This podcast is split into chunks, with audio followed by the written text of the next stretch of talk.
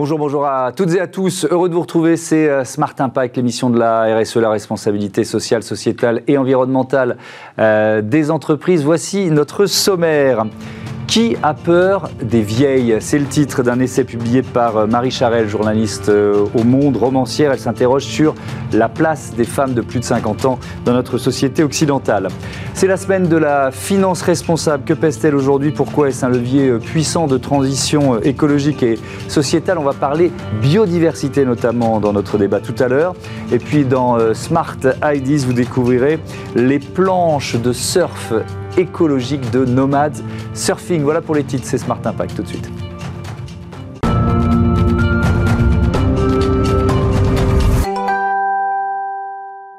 Bonjour Marie Charel, bienvenue. Bonjour. Heureux de vous accueillir. Vous êtes euh, journaliste économique au Monde, romancière. Vous avez publié votre sixième roman, Les Danseurs de l'Aube, en janvier dernier. Et vous venez de sortir également cet essai, Qui a peur des vieilles? C'est aux éditions Les Pérégrines. Il y a d'abord ce mot euh, vieille qu'on a souvent euh, du mal à, prononcer, qui fait, presque, qui fait presque peur, on a du mal à l'accepter. Déjà ça, notre perception du mot, c'est symbolique. Exactement. Il y a déjà un tabou autour de ce mot. Euh, souvent, d'ailleurs, on choisit des périphrases hein, pour parler des vieilles. On va dire femmes mûres, femmes âgées, femmes mmh. d'expérience ou seniors quand on parle des femmes et des hommes. Mmh. Et, et, ça a été un peu le début de la réflexion à dire aussi pourquoi il y a des crispations autour de ce mot alors que euh, finalement, c'est les faits. et puis on y passe tous, on, devient tous vieux ou vieilles un jour ou l'autre. Alors euh, pourquoi avoir peur de le dire? Euh, ce livre, il explore à la fois l'invisibilisation, je l'ai dit dans l'ordre, des femmes de plus de 50 ans et ce qui fait leur force et leur puissance. On va évidemment euh, aborder ces, deux aspects. Euh, on, peut commencer par ce constat de celles qu'on ne montre plus. C'est particulièrement vrai ici, dans les, médias ou, au cinéma ou à la télévision, dans les fictions. Vous l'avez modélisé, ça, en quelque sorte?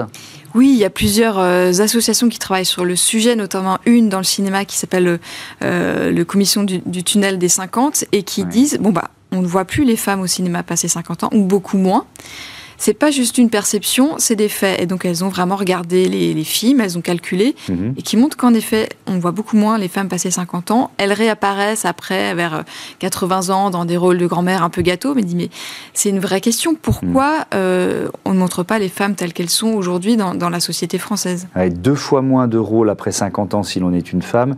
Euh, et puis cette comparaison, une personne majeure sur quatre est une femme de plus de 50 ans et un rôle sur 10 seulement est tenu par une femme de, euh, de, plus de 50 ans. Comment vous l'expliquez ça, au-delà du, peut-être du machisme ambiant, mais est-ce qu'il y a euh, entre eux effectivement les jeunes femmes et comme vous l'avez dit, les, les, les, mamies, les grands-mères idéales Il n'y a, pas d'icône, il n'y a, pas, a pas vraiment de personnages auxquels on, peut s'identifier, auxquels les, femmes peuvent s'identifier Ou il n'y en a pas encore assez? Il n'y en a pas assez, c'est ça en a pas assez et euh, il y en a aujourd'hui, mais qui, qui peut être assez inaccessible parce que euh, c'est encore trop des exceptions. Donc l'idée, notamment de cette association, par exemple, c'est de dire, il faut que les, c'est pas un sujet euh, de vieille, c'est un sujet sociétal pour nous tous et il faut que les jeunes femmes aujourd'hui, les jeunes hommes aussi d'ailleurs, aient des modèles auxquels ils puissent s'identifier et et qui leur ouvre le champ des possibles, en fait, auquel on puisse dire, bah, cette femme-là, euh, ça pourrait être moi euh, dans 30 ans, dans 20 ans, mhm. euh, comment y arriver? Donc c'est plus une question de donner des modèles à voir qui sont euh, crédibles et qui ne sont pas euh, des, des, icônes trop inaccessibles dont on a besoin aussi hein, pour mmh. rêver. Mais il faut euh, ouvrir la palette des représentations. Mmh. C'est un débat qu'on a eu il y a, plusieurs années sur la, diversité ethnique à l'antenne aussi, en télévision, dans la publicité. Il y a eu effectivement du, des associations qui se sont mobilisées. Est-ce qu'il faut, alors je, c'est pas un mot qu'on emploie ou qu'on aime forcément employer, mais est-ce qu'il faut, je sais pas, des quotas, des règles, vous voyez ce que je veux dire? Est-ce qu'il faut tordre un peu le bras des, euh, des producteurs de télévision, de, de, cinéma ou des directeurs euh, de, de chaînes ou de, euh, ou de studios ah, les quotas, c'est un, un, débat en soi Enfin, on peut être pour, on peut être contre. Ce qui est certain, c'est que le changement va et, trop lentement s'il n'y a pas des mesures un peu proactives et sans forcément aller vers les quotas, déjà sensibiliser, en mmh. parler, et puis oui, faire un, un effort de, de, de des côtés des producteurs, etc., ça peut déjà porter ses fruits. Et il y en a qui commencent à être conscients, parce qu'on parle de plus en plus de ces questions, et on voit que la prise de conscience avance aussi sur, sur ce sujet-là. Et, surtout quand on sait que la société française vieillit à toute allure. Donc à un moment, ce décalage entre ce qu'on voit et ce qu'on est euh, devient insoutenable. Oui, et puis il est même assez destructeur socialement. Pour les femmes, et notamment pour les jeunes femmes, parce que c'est vrai que de voir... Euh, euh, pour les femmes en général et, les hommes, parce que c'est encore une fois un sujet qui nous concerne tous, de voir à l'écran ou dans les médias, etc., des personnes qui ne nous ressemblent pas, c'est violent. c'est quand même un sacré, euh, un sacré dictat sur le corps, de vouloir mhm. ressembler à, des corps qui n'existent pas, qui sont éternellement jeunes, éternellement beaux, minces. oui, c'est aussi l'image de nous-mêmes qu'on renvoie sur les réseaux sociaux, mais ça, bon, c'est, ça fait partie de la, ça fait partie de, cette, de ce débat et de cette dimension. C'est, drôle parce que moi j'étais ce week-end à un festival de musique pour une association dont je suis le parrain, qui s'appelle l'ODP, qui s'occupe des orphelins des pompiers, et il se trouve que les deux des plus belles têtes d'affiche, euh, voilà, qui étaient, qui étaient en, fin de journée, c'était Catherine Ringer le, le, le vendredi soir qui chantait l'Erita Mitsuko et euh, Véronique Sanson le dimanche soir euh, qui, euh, a fait vivre son, répertoire et c'était merveilleux dans les, dans les deux cas. Je ne vais pas donner leur, leurs âges à l'une et l'autre. Tiens, mais d'ailleurs quand je dis ça, je ne vais pas donner leurs âges. Est-ce que, est -ce que je participe à cette espèce de tabou des vieilles? Bah, quelque part, oui, il y a de, toujours un malaise autour de l'âge. Hmm. Euh, et puis parfois, on, a cette pudeur-là avec les femmes ou avec les hommes. Et pourquoi est-ce qu'il faut les avoir? Et c'est aussi beaucoup d'injonctions contradictoires qui reposent sur... Euh, sur tout le monde, à savoir euh, soyez vous-même, acceptez-vous tel que vous êtes, mais en même temps restez jeune, sportif, mmh. mince, beau. Donc euh, tout ça, ça rend un peu fou. Euh, notre société a beaucoup de, de, mots, mais celui-là, ces injonctions contradictoires, ça, en est un qui je pense, rend beaucoup de monde malheureux euh, sans raison. Hmm. On va terminer, évidemment, il nous reste euh, près de 4 minutes sur le, tissu euh, économique, ce monde économique que vous analysez pour le quotidien Le Monde. Est-ce que la, place des femmes de 50 ans, quand même, dans les entreprises, vous la voyez évoluer? Et si oui, comment? Alors, c'est un vrai sujet en soi avec, avec deux choses. Il y a un sujet général sur les seniors qui reste problématique en entreprise parce hmm. que euh, on voit que passer 45-50 ans dans certains métiers, c'est de plus en plus dur. Euh, quand on se retrouve sur le carreau, de retourner dans l'emploi. Euh, c'est encore plus dur pour les femmes parce qu'elles cumulent tout ce qui est lié aux, écarts de salaire, aux problématiques liées à la grossesse, etc. Donc pour les femmes seniors, c'est encore un peu plus dur, je crois, avec des vrais écarts de revenus. Hein, on le voit dans les chiffres qui se creusent il y a un effort des entreprises sur la diversité et la représentation de, euh, de tous, des seniors, parce que quand il y a des tensions sur l'emploi, forcément on essaie de garder un peu plus les, seniors. On parle en ce moment des, problèmes de recrutement. Mais là aussi, les lignes euh, bougent probablement pas assez vite. Et puis il y a la question des, euh, des, modèles, là encore. On commence à voir quelques entreprises où il y a des femmes. Dans le CAC 40, il n'y en a qu'une. Hein, si ça n'a pas euh, changé depuis, c'est pas assez. Mhm. Euh, donc là aussi, quand plus on aura de femmes chefs d'entreprise d'expérience, plus les jeunes femmes et les jeunes hommes pourront dire bah, c'est possible. Pour moi aussi. Mhm. Il y en a quelques-unes. Hein. Dans, dans, le livre, j'évoque Christine Lagarde à la BCE. C'est un bon exemple. Voilà, une femme dans ce cénacle très masculin, ça peut que déclencher des vocations aussi. Hmm. Alors nous ici, modestement, on essaye de, tendre vers une parité euh, euh, dans les personnalités qu'on invite euh, dans, nos émissions. quand une femme accède à un poste de pouvoir, un poste de, direction, chef d'entreprise ou cadre dirigeant, est-ce qu'elle doit être proactive? C'est-à-dire qu'est-ce qu'elle doit, d'après vous, profiter de ce poste de pouvoir pour nommer d'autres femmes à des postes de pouvoir dans l'entreprise? C'est l'idéal. Si elle peut, oui, parce que c'est vrai que c'est comme ça que les choses avancent aussi. Euh, inspiré par son expérience, étendre l'échelle sans euh, faire de favoritisme, mais simplement, euh, on sait que les femmes s'auto-censurent un tout petit peu plus dans le monde du travail, osent un peu moins. d'avoir quelqu'un, une femme, un homme, un, un DRH ou autre qui va les chercher, les tirer peut-être un tout petit peu plus, ça peut contribuer à ce qu'on disait sur voilà, être un peu plus actifs tous pour, pour que les normes bougent et que, et que les, les faits évolue aussi. Hmm. Votre livre, Marie Charelle, il démontre que euh, ce vieillissement, il peut ouvrir une période faste, une période de puissance pour les femmes. Pourquoi? C'est vraiment ce qui est marquant dans ce sujet, le décalage entre leurs... Euh, on, les voit moins, mais ce qu'elles disent, elles, beaucoup, c'est euh, bah, passer 50 ans, 60 ans, on sait qui on est beaucoup mieux, on sait ce dont on est capable, euh, on se préoccupe un peu moins des normes, du quand dira-t-on, etc. Euh, quand il y a des enfants, ils commencent à être grands, donc on retrouve du temps, on a beaucoup d'énergie. Donc oui, beaucoup décrivent ce sentiment de, puissance, de montée en puissance et de liberté. liberté de ton, liberté de parole. Et c'est ça aussi que j'avais envie de montrer dans ce livre, c'est que c'est ça les femmes d'aujourd'hui. Passées 45, 50 ans, 60 ans, ce sont des femmes euh, bien, puissantes pour la plupart, et c'est ça qu'on a envie de mettre en avant au-delà des clichés sur la, sur la vieille ménopausée. oui, il y, a des phrases qu'on préférait ne pas voir prononcer. Merci beaucoup, Marie Charel. Qui a peur des vieilles? C'est le titre de cet essai publié aux éditions euh, Les Pérégrines. On passe à notre débat sur euh, la finance responsable, finance et biodiversité.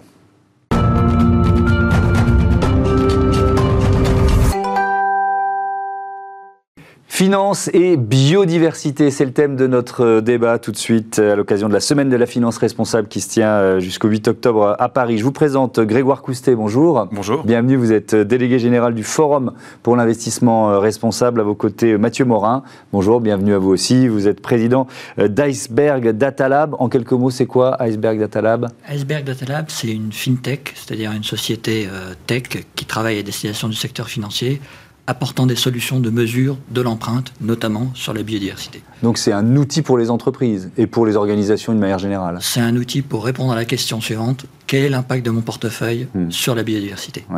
Euh, Grégoire Coustet, vous organisez cette semaine de la, la finance responsable. Qu'est-ce qu'il a défini précisément, la finance responsable?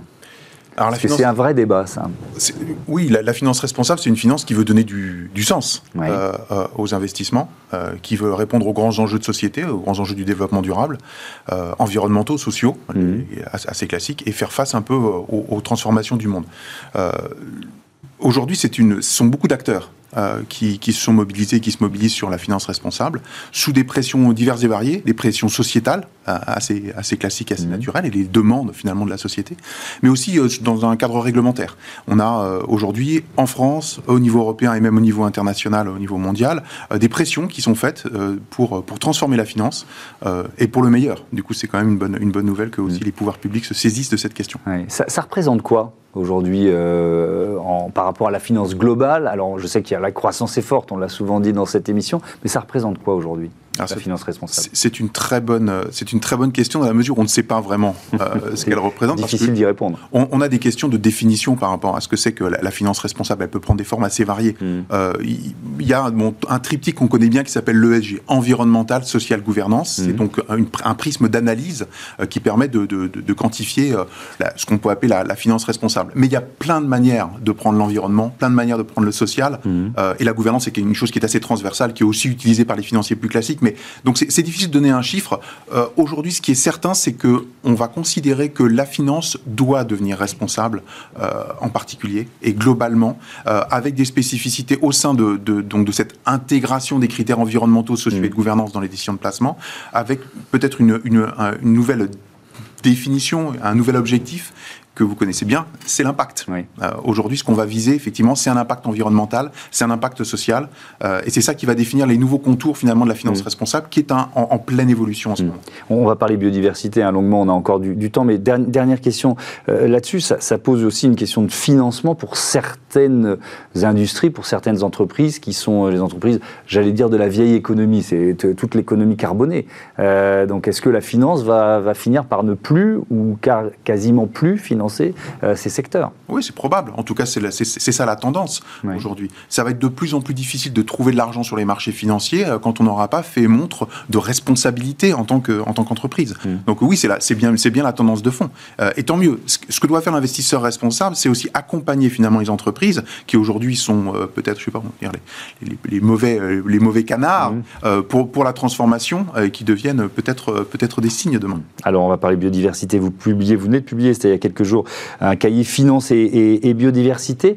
Il euh, y, a des constats qui sont, qui sont assez euh, effrayants. Un sixième extinction de, masse en, chiffres, 882 euh, espèces à cause des activités humaines qui ont disparu, dégradation par l'homme de 75% de l'environnement terrestre, les coraux, les populations d'espèces vertébrées qui ont disparu, et puis surtout les espèces menacées, un quart des espèces menacées d'extinction. si on ne fait rien, ce, ce cahier finance et, euh, biodiversité, euh, Mathieu Morin, est-ce qu'il est, d'abord destiné justement à, prendre conscience de ça? À qui il est destiné? Il est destiné aux, professionnels et à l'écosystème, si je peux utiliser cette image, de la finance responsable. C'est-à-dire faire comprendre, dans le fond, quel est l'enjeu. Voilà, pourquoi je dois aller euh, expliquer à mes gérants, par exemple, mm. que euh, oui, il est important de prendre en compte ces paramètres parce qu'il y a une situation de fond qui est problématique. Vous avez cité de nombreux chiffres. Mm-hmm. Vous pouvez aussi dire que 40% euh, des espèces d'oiseaux marins sont impactées par le plastique, sujet dont on parle récemment. 40%. Mm-hmm.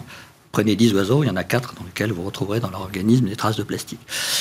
Euh, d'une part, euh, qui explique un développement réglementaire. Le congrès de l'UECN vient de se clôturer à Marseille. Mhm. La COP 15 biodiversité va se tenir. Des COP, donc des rassemblements euh, gouvernementaux pour mhm. prendre des actions régulatoires. Il s'en tient sur deux grandes thématiques qui impactent l'humanité le climat et la biodiversité. Qu'est-ce que ça veut dire? Sujet de fond, on l'a évoqué, la sixième extinction, et donc impact réglementaire. C'est-à-dire que tout ça, comme on l'a vu sur le climat, va se transcrire sur des normes, des interdictions, mhm. des taxes, une pression normative sur des thématiques connexes mais différentes du sujet de la déforestation, de mhm. l'artificialisation des sols, mhm. du climat. Et, donc un investisseur euh, responsable, mais même un investisseur prudent et raisonnable, se doit d'intégrer ces risques dans tout simplement euh, le pilotage de sa gestion. Donc ce cahier vise à lui expliquer pourquoi, qu'est-ce qui va venir en termes de réglementation, et que donc ça, n'est pas, c'est une thématique incontournable. Mhm. Et enfin, comment, c'est-à-dire comment très concrètement on peut utiliser des outils pour mesurer l'impact des sociétés et donc des portefeuilles financiers sur la biodiversité. Mhm. La, biodiversité, en fait, depuis plusieurs années, on est très climat, et on a l'impression que la finance euh, se, préoccupe maintenant de la biodiversité. Euh, est-ce que je caricature quand je dis ça? euh, Incontestablement, on arrive sur la biodiversité avec un peu les, mêmes cycles, hein.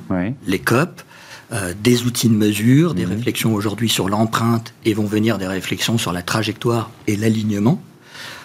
Dix ans plus tard, tard par rapport à la situation mm. euh, voilà, de, perte de biodiversité et d'effondrement. Euh, mais d'un autre côté, on peut bénéficier de tout le retour d'expérience déjà acquis sur la construction d'outils, de normes, de suivi des trajectoires et de l'impact des portefeuilles. Euh, et donc, accélérer et avancer plus vite. Et, c'est ça ce dont je peux témoigner. C'est-à-dire mmh. qu'aujourd'hui, cette thématique, voilà, beaucoup d'investisseurs s'en saisissent euh, euh, pour mener des études sur leur empreinte, la rotation de leurs actifs mmh. et ce qu'on appelle l'engagement, c'est-à-dire le dialogue actionnarial avec des sociétés pour savoir concrètement quelles mesures elles font pour mesurer leur impact et pour le réduire en termes d'impact sur la biodiversité. Mmh. Euh, Grégoire Coustet, on parle de finance de la conservation, c'est ça? C'est le, terme, euh, c'est le terme que vous employez?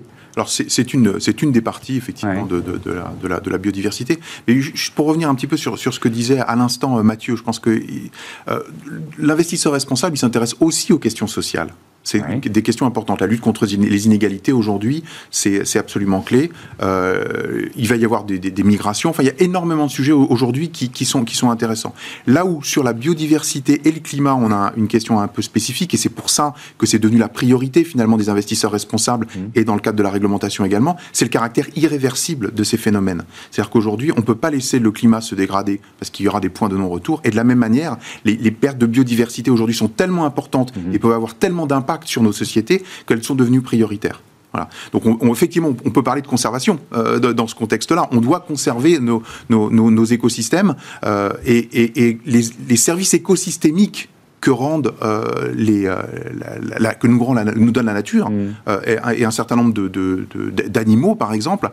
Si, vous me laissez juste une petite minute je peux vous donner un exemple assez assez important ou assez éclairant de ce que de ce que c'est que un service écosystémique rendu par par des animaux par exemple. On a un cas en Inde qui date un petit peu maintenant où on a vu disparaître des vautours. On parle de quelques dizaines on est autour de 80 couples de vautours qui rendaient un, un service écosystémique très simple c'est qu'ils faisaient l'écarissage de des cadavres qui, traînaient. Euh, ils ont disparu à cause notamment de, pesticides et, de différentes raisons qui sont liées à l'activité humaine. Donc il y a des carcasses d'animaux qui restent. Exactement. Substitution des vautours, ce sont les, ce sont les chiens qui sont venus euh, écarrir les, euh, les, cadavres. Qu'est-ce qui s'est passé? À la différence de, du, vautour, qui est, qui est au, bout d'un, qui est un cul-de-sac épidémiologique, mmh. le chien, lui, il est porteur de la rage. Donc du coup, on s'est retrouvé à une situation où la rage a commencé à se, à se propager, et on a eu la pollution également des eaux au niveau local et qui ont affecté toutes les populations. Donc à la fois sur la santé publique liée à l'eau et également sur les maladies, la, mmh. propagation de la rage. Qu'est-ce que ça a fait au, au bout du compte? Eh bien, ça a fait que l'État indien a été obligé de dépenser des dizaines de milliards de dollars en santé publique pour compenser le service écosystémique rendu par simplement mmh. quelques vautours. Euh, et, donc c'est là où il faut être extrêmement prudent quand on touche aux écosystèmes, c'est qu'on ne bouleverse pas les services écosystémiques qui, leur mhm. sont. Euh, d'ailleurs, si on élargit, je vais vous redonner la parole, mais cette démonstration, elle est, elle est limpide, mais euh, c'est Crawford School qui a essayé d'évaluer la valeur de la nature. Vous donnez ça dans, dans ce cahier Finance et Biodiversité, entre 125 000 et 145 000 milliards de dollars par an. Alors c'est pas une estimation facile à faire, mais on, on imagine que euh, on a dû multiplier les exemples comme celui que vous venez de, nous donner, Grégoire Coustet, pour évaluer ce que, euh, ce que valaient les systèmes et les services écosystémiques euh, mondiaux. Il y a un autre exemple, c'est la, déforestation importée. Là aussi, on est dans, une démonstration assez, grand public d'une certaine façon. On peut la faire. Oui, oui, ça, touche à la thématique, euh, par exemple, de l'huile de palme, euh, du bœuf et du soja importés du Brésil euh, qui contribuent à la déforestation mhm. locale. Effectivement, et, l'exemple que donnait Grégoire souligne deux phénomènes. D'une part, le coût de cette perte de biodiversité absolue, et, d'autre part, on imagine que des actions ont été mises en place par le gouvernement pour chasser ces chiens, les traiter, etc. Mhm. Le, coût de remplacement. Mhm. Voilà. Et, et donc, sur cette thématique, comme effectivement euh, sur celle du climat euh, dont on a parlé précédemment, euh, la, gestion, en fait, le fait de ne pas gérer ce problème fait qu'il aura un, impact de toute manière sur votre portefeuille et sur les constituants de ce portefeuille. Mmh. Donc la gestion euh, de cette thématique est inévitable. Et qu'est-ce qui est compliqué, on va terminer là-dessus, dans, ce défi d'avoir euh, finalement des outils d'évaluation qui soient fiables, qui soient reconnus euh, partout sur... Parce que moi, quand j'ai vu ce chiffre là sur le, la, valeur de la nature, c'est quand même très compliqué à évaluer. La valeur de la nature, c'est très compliqué à évaluer. Par contre, aujourd'hui, on a un certain nombre de modèles qu'on appelle des fonctions de dommage qui permettent de passer de l'activité d'une société mmh à sa pollution, à ce qu'on appelle des pressions sur la nature. Et, donc, on est capable de hiérarchiser des solutions selon leur niveau de toxicité ou selon leur niveau, les substituts au plastique, mhm. par exemple, de réduction d'un phénomène. Ça, on sait assez bien le faire, et donc on a déjà une boussole qui indique le nord et qui permet d'aller dans la bonne direction.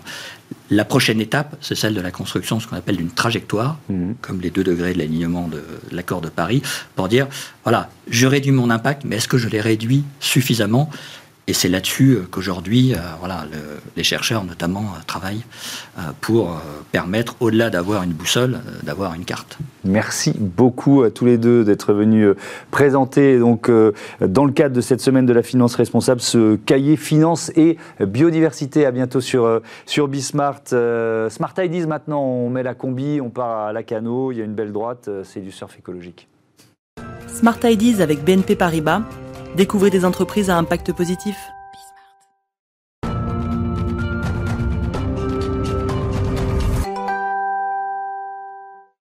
Smart euh, IDs avec euh, aujourd'hui Nicolas Thiebaud, bonjour. Bonjour Thomas. Bienvenue, vous êtes le cofondateur de Nomads Surfing. C'est d'abord une histoire de potes. Avec qui vous l'avez créé Exactement, c'est une histoire de potes avec euh, Thomas et Basile. Donc Thomas et Basile, c'est deux amis que j'ai rencontrés en Malaisie parce que j'étais expatrié là-bas pendant, pendant quatre années. Mhm. Et donc en allant surfer en Asie du Sud-Est, dans différentes, différents pays et différentes plages, on s'est rendu compte de la pollution plastique, vraiment littéralement au sens propre du terme, parce que bah, on ramait sur les plages de Bali, etc. Et on pouvait ramasser du plastique avec nos mains. Et c'est en rentrant en France qu'on s'est rendu compte qu'il y avait très peu d'alternatives qui existaient aujourd'hui dans le monde du surf parce que l'industrie du surf est une industrie qui pollue énormément, mhm. euh, ce qui est un peu hypocrite, euh, voilà, parce que c'est un sport nature. Euh, et au final, c'est justement de ce constat-là qu'on a décidé de, lancer la marque Nomad Surfing. Mhm. Alors peut-être le constat pour commencer, vous dites l'industrie du surf, elle pollue. Elle pollue pourquoi? Elle pollue parce que, la, parce que tous les accessoires et les produits sont issus de l'industrie pétrochimique principalement, et 85 à 90% proviennent d'Asie. Donc il y a très peu d'alternatives conçues en France de manière durable. Mhm. donc on a des combinaisons qui sont faites à partir de néoprène. Le néoprène, c'est du pétrole. Les planches de surf, les accessoires, les ailerons, les pads, tout ça sont faits à partir de pétrole. Et, et aujourd'hui, voilà, comme la majorité fabriquée en Asie, nous l'idée c'était de dire on peut concevoir en France, fabriquer en France et apporter ça aux surfeurs, aux surfeurs européens. Alors on va prendre un exemple, c'est l'aileron. Exactement. alors là, vous êtes venu avec l'un de vos ailerons. Qu'est-ce qu'il a de différent alors? Alors cet aileron, on est fiers, on l'a lancé l'année dernière. C'est un aileron qui est fabriqué à partir de filets de pêche. Donc c'est des filets de pêche qui sont récupérés dans les ports en Espagne et en France, euh, un petit peu sur les côtes ghanéennes, mhm. qu'on transforme en billes de plastique et qui nous permettent euh, de, les injecter et de fabriquer voilà, des ailerons euh, fabriqués en France à partir de 70% de filets de pêche. Donc une alternative durable qui permet aujourd'hui de réduire rien que sur ce produit-là, 40% euh, de nos émissions CO2 versus un produit qui vient d'Asie. Vient ouais. Et alors l'autre produit, c'est quoi ça? Alors ça, c'est le traction pad, c'est le grip qu'on met euh, vraiment euh, à l'arrière de la planche de surf pour pas glisser. Donc voilà, c'est c'est un produit qu'on a fabriqué à partir de bouchons de liège recyclés dans les Landes mhm. avec une, une, entreprise qui est labellisée EPV, donc entreprise patrimoine du vivant, entreprise ancestrale, avec qui on, on travaille sur le recyclage des bouchons de vin pour en faire, pour en faire un, un grip naturel et 100% recyclable. C'était quoi les, défis que vous avez dû relever? Parce qu'il y a la belle idée et puis ensuite il y a euh, trouver des partenaires. Exactement. En fait, euh, le plus dur, ça a été le sourcing, ça a été trouver les fournisseurs et les partenaires avec qui s'associer en Europe principalement en France, on essaye de, travailler en France, et des gens qui soient réceptifs à, euh, à proposer des nouveaux produits. Donc je prends l'exemple des ailerons ou du pad. Aujourd'hui, c'est des entreprises qui ne faisaient pas ces produits-là et à qui on a dû apporter euh, ce savoir-faire, en tout cas une expertise, et euh, pour lancer ces, produits-là. Hmm. Il, y a, un autre produit qui est très important en surf, c'est le leash. Alors on rappelle ce que c'est pour ceux qui connaissent pas le surf. Le leash, c'est on va dire c'est la corde qui permet de retenir le surfeur à la planche de surf quand il tombe, pour éviter hmm. que la planche en a et, et qu'on ait à ramer euh, sans planche. Voilà, c'est le, on va dire, c'est le lien entre la planche et le surfeur. D'accord. Euh, aujourd'hui, c'est quoi? C'est du, c'est du plastique? C'est, c'est, de la corde avec du plastique autour? Exactement. C'est du, euh, c'est un mélange de polyuréthane, de nylon, etc. Mhm. je pense que 95% aujourd'hui, voire 99% sont fabriqués en Asie. Et nous, on souhaite d'ici la fin d'année lancer notre propre liche fabriqué en France à partir de combinaisons recyclées, donc des combinaisons de surf qui sont en fin de vie, à partir de ceintures de sécurité, donc des ceintures de voitures pareil qui sont destinées à être incinérées, qu'on va euh, valoriser pour fabriquer un leash euh, en France, assemblé en France avec des partenaires locaux, euh, et après le proposer au maximum d'écoles de surf et de surf shop. Mmh. Alors là aussi, la filière, elle existe? Il faut la créer, la filière pour récupérer les matériaux Non, aujourd'hui la filière elle n'existe pas. Euh, nous on met en place des collectes de combinaisons, donc on contacte les écoles de surf, on essaye de s'associer avec d'autres entreprises, d'autres marques euh, pour essayer de collecter au maximum de combinaisons euh, afin de les, valoriser derrière. Hmm. C'est un gros problème aujourd'hui, c'est un gros défi parce que la filière glisse en général. Jusqu'à présent ne recyclait ni les planches ni les combinaisons et c'est ce qui nous attend dans les prochaines, dans les prochaines années. C'est un vrai challenge à, relever. Ouais. Allez, 20 secondes, on les trouve où les produits Surfing Aujourd'hui, on est dans plus de 40 surf shops sur toute la façade atlantique et puis sur notre site internet euh, nomadsurfing.com. Et ben voilà, le message est passé. Merci beaucoup euh, Nicolas Thiebaud, bon vent euh, et bonne vague surtout à Nomad Surfing. Voilà, fin de, ce numéro de Smart Impact. Je, vous donne rendez-vous lundi. Bon week-end à tous et un grand merci à Joséphine Dacoury pour la production assistée aujourd'hui et la programmation de Carla Perruchon, Mani Pejesk à la réalisation, Saïd Mamou au son. Voilà, c'est toute une équipe euh, qui évidemment est aux manettes et qui permet aux émissions de Bismart de vous toucher. En tout cas, on l'espère. Salut.